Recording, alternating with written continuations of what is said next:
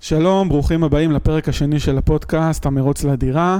איתכם גם היום שוהם לוי וימית אפריאט, יועצת משכנתאות ומייסדי התאחדות יועצי המשכנתאות. ימית, שלום. היי שוהם, מה קורה? מעולה, מצוין, ואצלך, הכל בסדר? כן, מתרגשת שוב, כל פעם מחדש אני אתרגש, נראה לי.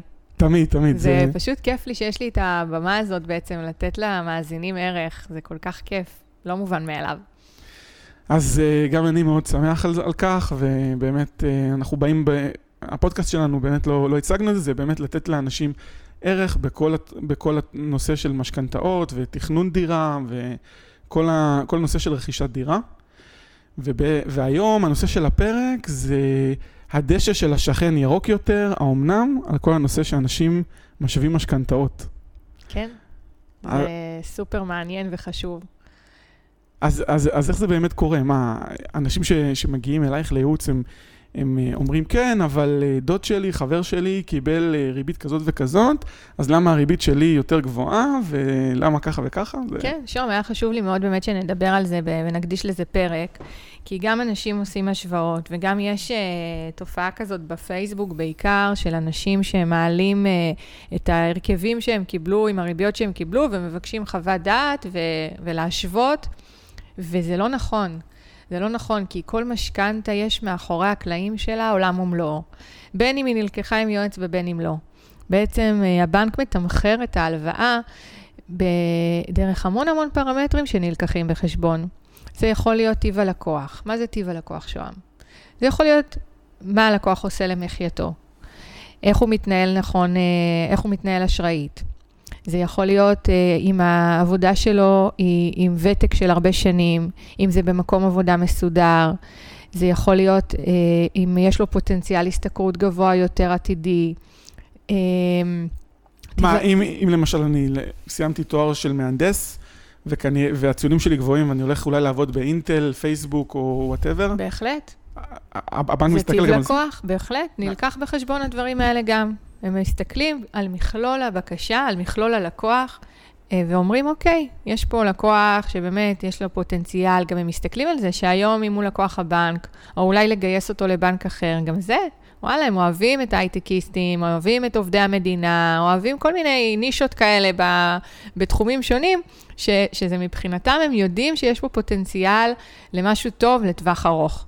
שזה לא יגיע לחדלות פירעון, שזה לקוח שמתנהל טוב, זה טיב לקוח, אוקיי? זה דבר ראשון, שעל בסיס זה אה, כבר יכול להיות תמחור שונה לחלוטין בין אה, ישראל ישראלי שעובד אה, כמורה בישראל, לבין דוד ישראל שעובד חודש או חצי שנה באיזה סטארט-אפ קטן, או לא יודעת, אפילו לא הייטק, איזה סתם חברה משפחתית קטנה.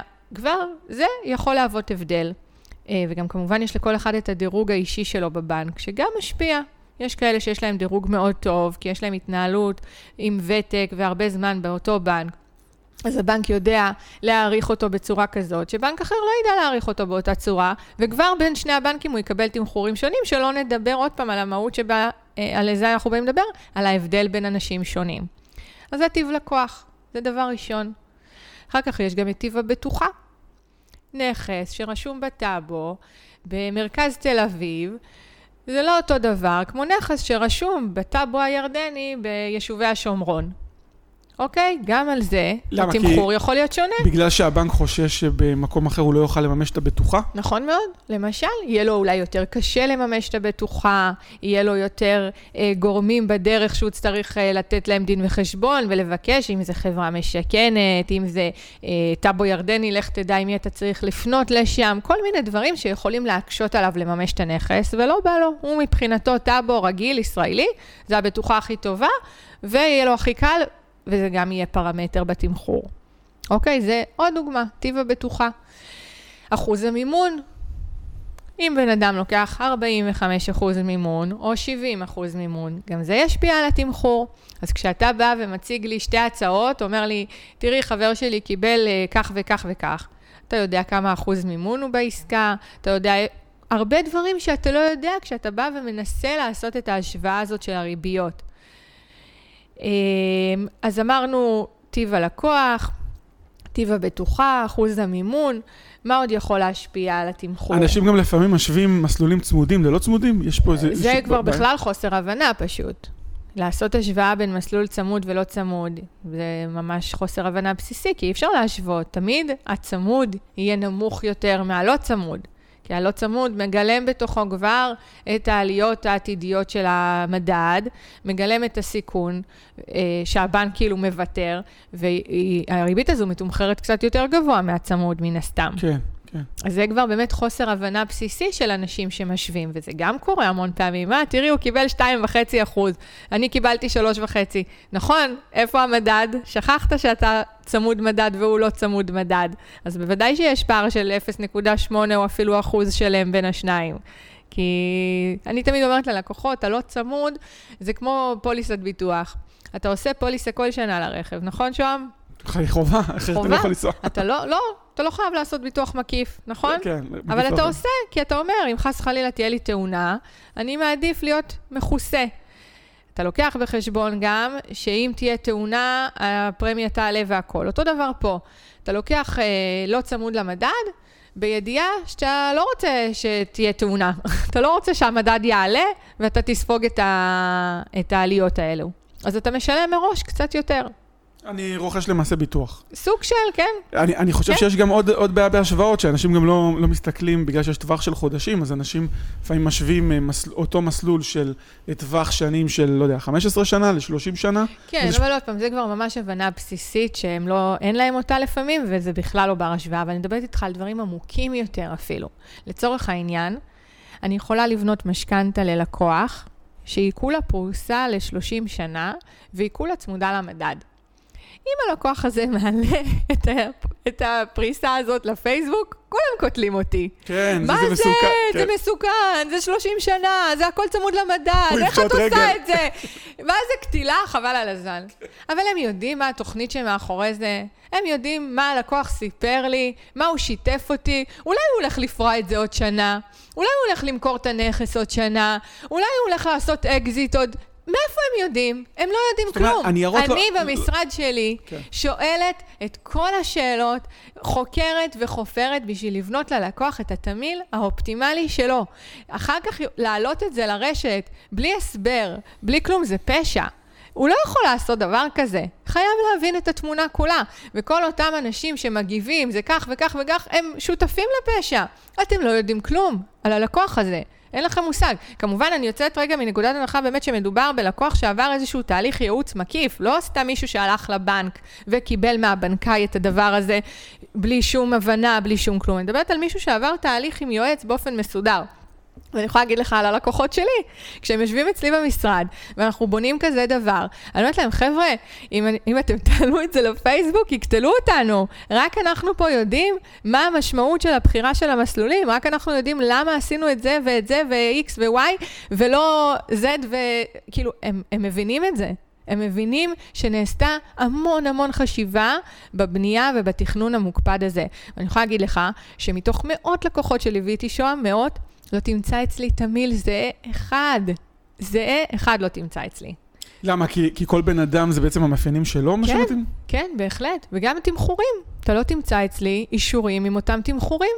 אין, אין כזה דבר. זה שעכשיו אני אביא לך משכנתה, שוהם לוי, אה, של 900 אלף שקל, בריבית של 2.5 אחוז, לא אומר שמחר אני אביא לדוד לוי את אותו דבר. סיכוי קלוש שאני אביא לו את אותו כי תמחור. לכל אחד מאיתנו מאפיינים אחרים, הכנסות בדיוק, שונות. אה, בדיוק. יש לי, לאחד יש שלושה ילדים, אחד כבר הילדים שלו גדולים. הכל, הכל ביחד, ו- ולא רק התמהיל, עזוב, גם התמהיל אולי יהיה זה, נגיד, שזה לא קורה. התמחור לא יהיה אותו תמחור, כי לכל אחד המאפיינים האישיים שלו, הדירוג שלו, וכמו שאמרנו, טיב הבטוחה, טיב העסקה, טיב אה, אה, הלווה, כל הדברים האלה ישפיעו. הוא יקבל על אותו, על אותו סכום הלוואה, ואפילו על אותו תמהיל.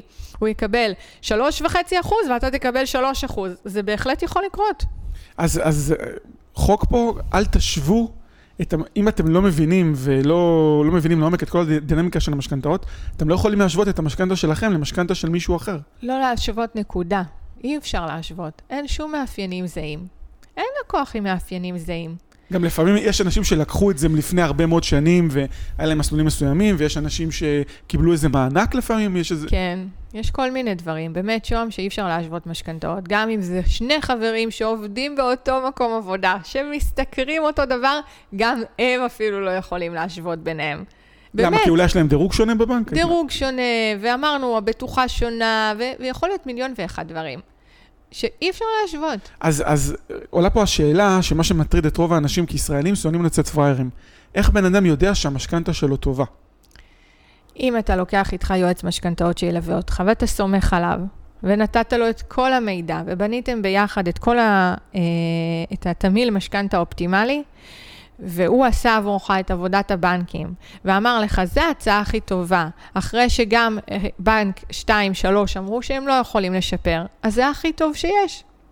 זה הכי טוב שיש, נקודה. אי אפשר להתווכח. וכן, זה גם בא ממקום שכל אחד יודע שהוא יכול למחזר את המשכנתה ואולי לחסוך כסף. אז, אז בואי נגיד איזשהו חוק, אם למישהו יש משכנתה לפני מעל לחמש שנים, אה, בטח... לא, שוהם, לא, אין חוק. משכנתה ניתן לשפר אותה כל שנה. יכול להיות שאו שהיא נלקחה לא טוב מלכתחילה, ויכול להיות שחלו שינויים בשוק, שהריביות יותר טובות היום. אני ממליצה כל שנה, שנה וחצי לבדוק את דוח היתרות, ולראות אם יש כדאיות למחזר. אין אז- חוק אז- שאומר אז- פעם בחמש שנים לבדוק או משהו אז כזה. מה זה בכלל הדוח יתרות הזה, שהוא הבסיס בעצם להשוואה, אם את יכולה להסביר פה לאנשים, מי שמקשיב? דוח יתרות זה בעצם ההוצאה של דוח שמציג את המשכנתה במצבה באותו רגע נתון. יש שם את, את הסכומים, את הקרן שנותרה, יש שם את הריבית, יש שם את התקופה, עמלות פירעון במידה ויש, אה, את המסלול כמובן, ואז עושים השוואה רגע למצב היום. נגיד לקחת אותה לפני שנתיים, אתה בודק היום, שם בסימולטור את כל הנתונים ובודק. האם ריביות השוק היום מאפשרות חיסכון, או האם אה, אתה רוצה להגדיל החזר חודשי, או חס וחלילה להקטין בגלל איזושהי בעיה משפח, אה, כלכלית. ואז בעצם אתה עושה השוואה, אה, ובודק אם יש פוטנציאל לחסוך כסף. וההשוואה הזאת והבדיקה הזאת, יש, של, של, יש כאלה שלוקחים עליה, יש כאלה שלא. זה, הרוב לא לוקחים עליה כסף. אה, הרוב, אני לא אגיד לך שזה משהו שלא, כאילו, חופשי אפשר לקחת על זה כסף. זה כן, זה סוג, עבודה. סוג של עבודה. תקשיב, נכון. אני יכולה לשבת לפעמים שלושת רבעי שעה לבדוק ללקוח. לפעמים רק להזין את הנתונים שלו במערכת יכול לקחת חצי שעה, אם יש לו הרבה משנים. הרבה מסלולים, תקשיב, שאני. רואה הרבה מסלולים, לא בא לי לבדוק. רק להזין את הנתונים במערכת יכול לקחת לי נצח. שלא נדבר, כן, בסדר, אבל לא. אני מבחינתי, ואני אדבר בשם עצמי, אני עושה את הבדיקה הזאת באהבה. אה, אומרת ללקוח, יש פוטנציאל לחיסכון, אם זה סביבות ה-40-50 ומעלה, אני אציע לו גם את השירותים שלי, אם זה פחות מזה, לפעמים, אם זה ממש כמה אלפים, עשרות אלפים, אני אצייד אותו באיזשהו טיפ, אני אגיד לו, לך תבקש מהבנק. אם זה משהו רחב יותר, שדורש, אני אשמח ללוות אותו כמובן, וזה בסדר גם אם הוא יחליט שלא וילך לנסות בעצמו. זה בסדר? ו- ובתוך כל זה נכנס uh, תהליך ייעוץ מעמיק, אם הוא מחליט ללכת על זה, נכון. שבודקים סוף, אה, שוב מה המצב המשפחתי שלו, מה ההלוואות שלו. נכון מאוד. ו- ואגב, יש גם, אני חושב, עוד בעיה בהשוואה של הדשא של השכן, שאני פשוט אה, נזכר, אה, לפעמים יש אנשים שיש להם גם הלוואה לכל מטרה בפנים. נכון. ואז אנשים לא יודע, משווים הלוואה לכל מטרה למשכנתה. נכון. חושבים ש- שפגעו בהם. נכון, אז- שוב, זה עוד פעם חוסר אז, הבנה. אז, אז אם את יכולה בכלל להסביר גם מה זה הלוואה לכל מטרה, ו- ואת הטעות הזאת שאנשים עושים שהם... אה, משווים. הלוואה לכל מטרה זוהי הלוואה שלא נלקחה לצורך רכישת הנכס, אוקיי? כשאתה רוכש נכס, אתה זכאי לריביות של דיור, להלוואת דיור רגילה, והן לרוב מתומחרות הרבה הרבה יותר נמוך מהלוואה לכל מטרה. יכול להיות אדם שלקח הלוואה לדיור, ומיד אחר כך, אה, נגיד הוא בנה בית. אוקיי? כן. נגיד הוא בנה בית בבנייה עצמית. כן. הוא לקח uh, סכום אשראי מסוים, סיים את הבנייה, ופתאום הוא רואה שחסר לו, חסר לו כסף למזגנים, לעיצוב פנים, לכל מיני רהיטים.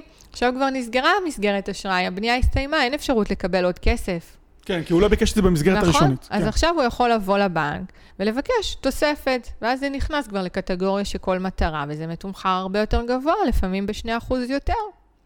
אז, מה- אז אוקיי? מה שקורה... ואז אם הוא יוציא כן. דוח יתרות, פתאום אנחנו נראה הלוואה אחת בריביות נמוכות, הלוואה אחת בריביות גבוהות, הוא שכח, ואז הוא ישווה כן. עם החבר ויגיד, מה, איך יכול להיות שיש לי 4.5 אחוז? למה אין לי 2.5 אחוז? אבל הוא שכח שהוא לקח לכל מטרה ושזה כבר לא היה דיור, ואז הוא עושה את ההשוואה הזאת, ואולי אפילו מתבחבש בתוך עצמו וכועס וזה, אבל רגע שיועץ יסתכל על זה, הוא יסב את תשומת ליבו ויזכיר לו. למה הוא מתומחר יותר גבוה בעצם. וואי, זו נקודה, נקודה מעניינת, כן, שהרבה אנשים אה, אה, טועים ו, ועושים את, ה, את ההשוואות האלה, וגם דיברת פה על, ה, על הפייסבוק. רגע, ואני אני באמת רוצה לשאול שאלה בתור... אה, מה, אני לא יכול לקבל אף טיפ מהפייסבוק, אף טיפ מקבוצות? קבוצות לא יכולות לעזור לי? יכולות, אבל לקחת הכל בערבון מוגבל. ושוב, אם אתה בא עם איזשהו תמהיל, עוד פעם, אני רוצה רגע לעשות הפרדה בין יועץ לבנק, בסדר שום? זה מאוד חשוב. אם אתה בא עם הצעה כן. שמשתף אותה בפייסבוק, שעשית עם יועץ פרטי, שעשית אותה מתוכננת אישית, וזה גם בסדר לקבל חוות דעת על עבודה של יועץ, זה בסדר. גם אני, כשהבן שלי היה צריך לעבור ניתוח באוזן, הלכתי לשני רופאים. זה בסדר גמור, נכון? אתה מסכים איתי? כן, אני, אני רוצה, אני עושה עסקה, את העסקה הכי גדולה בחיים נכון. שלי. אני רוצה להיות בטוח שזה נכון. הכל בסדר, לגיטימי. אז אם הלכת ובדקת בפורום, אז ת, תגיד גילוי נאות, יש לי פה הצעה מיועץ, ותספר את כל מה שהיועץ יודע עליך, אחרת זה לא פייר. לא, החבר'ה בפייסבוק לא יודעים עליך שום דבר, הם יראו את התוצאה הסופית, ואו שהם יגידו שהיא טובה מאוד, כי הם רגע מסתכלים רק על הריביות ואומרים, וואלה, ריביות פצצה, אבל אם הריביות קצת גבוהות ממה שהם רגילים לראות, הם הולכים לקטול, אבל הם לא יודעים, אולי יש לבחור, למשפחה, אה, סימונים שליליים בדירוג אשראי? אולי חזרו לו הוראות קבע, אולי חזרו לו צ'קים, אולי הוא היה בפשיטת רגל. אולי, אתה יודע כמה דברים יכולים להשפיע על, ה, על התמחור? כן, אני רואה לפעמים אנשים אומרים ריביות גבוהות מדי, או... או יש או... כל כך הרבה דברים שיכולים להשפיע על התמחור, שפתאום אתה באמת תראה ריביות יותר גבוהות מהנורמה. אז, אז את אומרת שיש גם חסרונות לחוכמת ההמונים הזאת, שאין בה איזה עומק מסוים של יועץ שישב עם בן אדם לפחות שעה, אם לא, אם לא הרבה יותר. חד משמעית. אתה יודע, לפעמים גם הנכס עצמו יכול להיות בעייתי. יכול להיות שהנכס אה, מפוצל לשניים, והבנק מתמחר את זה יותר גבוה. יכול להיות שהנכס, כמו שאמרתי מקודם, באיזה יישוב נידח בשומרון, שלא בא לו בכלל לתת שם משכנתאות, אז הוא יתמחר את זה יותר גבוה. הבנק בעצם מגלם בתמחור שלו את הסיכון שלו. ככל שהסיכון של הבנק יותר גבוה במתן האשראי, הוא מגלם את זה ללקוח, הוא מגלגל את זה אליו. למה לא לספוג את הסיכון? אז נכון, אמרנו נכס בתל אביב, אתה תקבל 2.5 אחוז, ונכס בתפוח, אתה תקבל אולי 3 אחוז. וזה אומרת, לגיטימי. אין פה קיצורי דרך. אה, כמו שאמרת, יש יועצים שלא לוקחים על זה תשלום. אה, אם אתם רוצים לדעת לעומק אם המשכנתה שלכם טובה, אם הגעתם כבר עד לחבר וכל אחד מכם פתח את המשכנתה, אז, אה, אז כדאי בעצם שתלכו לפחות, שתלך לבדוק אצל יועץ. אם המשכנתה שלך יותר טובה, כרגע אין לזה, כן. אין לזה עלות מבחינתך. כן, נכון. ואם אתה לפני החתימה על המשכנתה בכלל, עוד אפשר לשפר את המצב לפני החתימה, מן הסתם. אז, אז זו נקודה חשובה. אחרי שקיבלתי אישור עקרוני, אני יכול ללכת ליועץ או אישור למחזור. נגיד, חשבתי שאני עושה את זה הכי טוב, ופה פתאום עצרתי. בוא נדבר על מצב של משכנתה לפני חתימה, לא על מחזור. מחזור תמיד, סבבה. לפני חתימה, זאת אומרת, לפני שחתמתי על הניירות נכון. ועל המסגר... על... אוקיי. אתה יכול להראות ליועץ, ואם הוא יגיד לך שהוא יכול לחסוך לך סכום משמעותי, אז יאללה, תן לו את המפתחות, שייסע, שיביא את החיסכון. רגע לפני החתימה. מצוין. וזה מעכב, יכול לעכב אותי מאוד ברמת החתימה, הרי הבנקאי צריך מחדש להדפיס את הדפים, והוא, והוא תמיד ישכנע אותך, לא, אל לא, תעשה את זה. לא, שוב, אני לא מדברת על סיטואציה שאתה כבר בתוך הסניף חותם לא, על לא, המשכנתה. לא, לא, לא, אני, מדברת איתך על אישור כן. עקרוני, שהלכת כן. וקיבלת בעצמך, ואז פתאום אמרת, רגע, אולי אני צריך לבדוק עם יועץ, אוקיי? אתה שולח ליועץ את ההצעות, היועץ שומע את הסיפור, והוא יודע להגיד אם הוא יכול לחסוך לך כסף או לא. ואז כמובן, עוד פעם, כל התהליך של, האיש, של הכרת לקוח והצרכים וכולי וכולי. ואז אתה מתחיל להגיש אותו, בוודאי שזה יכול לעכב. אבל מה, מה העיכוב של כמה ימים פה לעומת חיסכון של עשרות או מאות אלפי שקלים? איפה הוא בכלל רלוונטי?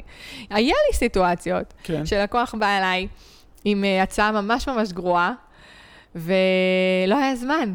מבחינת החוזה, לא היה להם זמן שאני אפעל. הם היו צריכים להעביר כסף תוך יומיים, הם הגיעו אליי ממש וואו. ברגע אז, האחרון. אז, אז, אז מה עושים במקרה כזה? לוקחים לא ואז ממחזרים? לא, כן, לא יכלתי לשפר, לא היה לי זמן לשפר להם. אתה לא מבין, אני לא ישנתי לילות בגלל זה. וואו. כאב לי הלב על המשכנתה הגרועה שהם לקחו. נשבר לי הלב. לא היה לי זמן לשפר להם בפרומיל. וואו, והיו אז... חייבים לחתום דחוף ולסיים את העסקה. רגע, אז, אז בעצם את מציעה פה עוד איזשהו טיפ, שאתם באים בעצם להתנהל אה, ולקחת משכנתה, ויש לכם חוזה מסוים, תיקחו מרווח ביטחון הרבה יותר גדול ממה שאתם צריכים. מקסימום תמשכו איזה סכום קטן ל... ל... לא, משכת סכום קטן, זהו, אבוד לך. לא, לא, אני, אני, אני, אני מתכוון ש...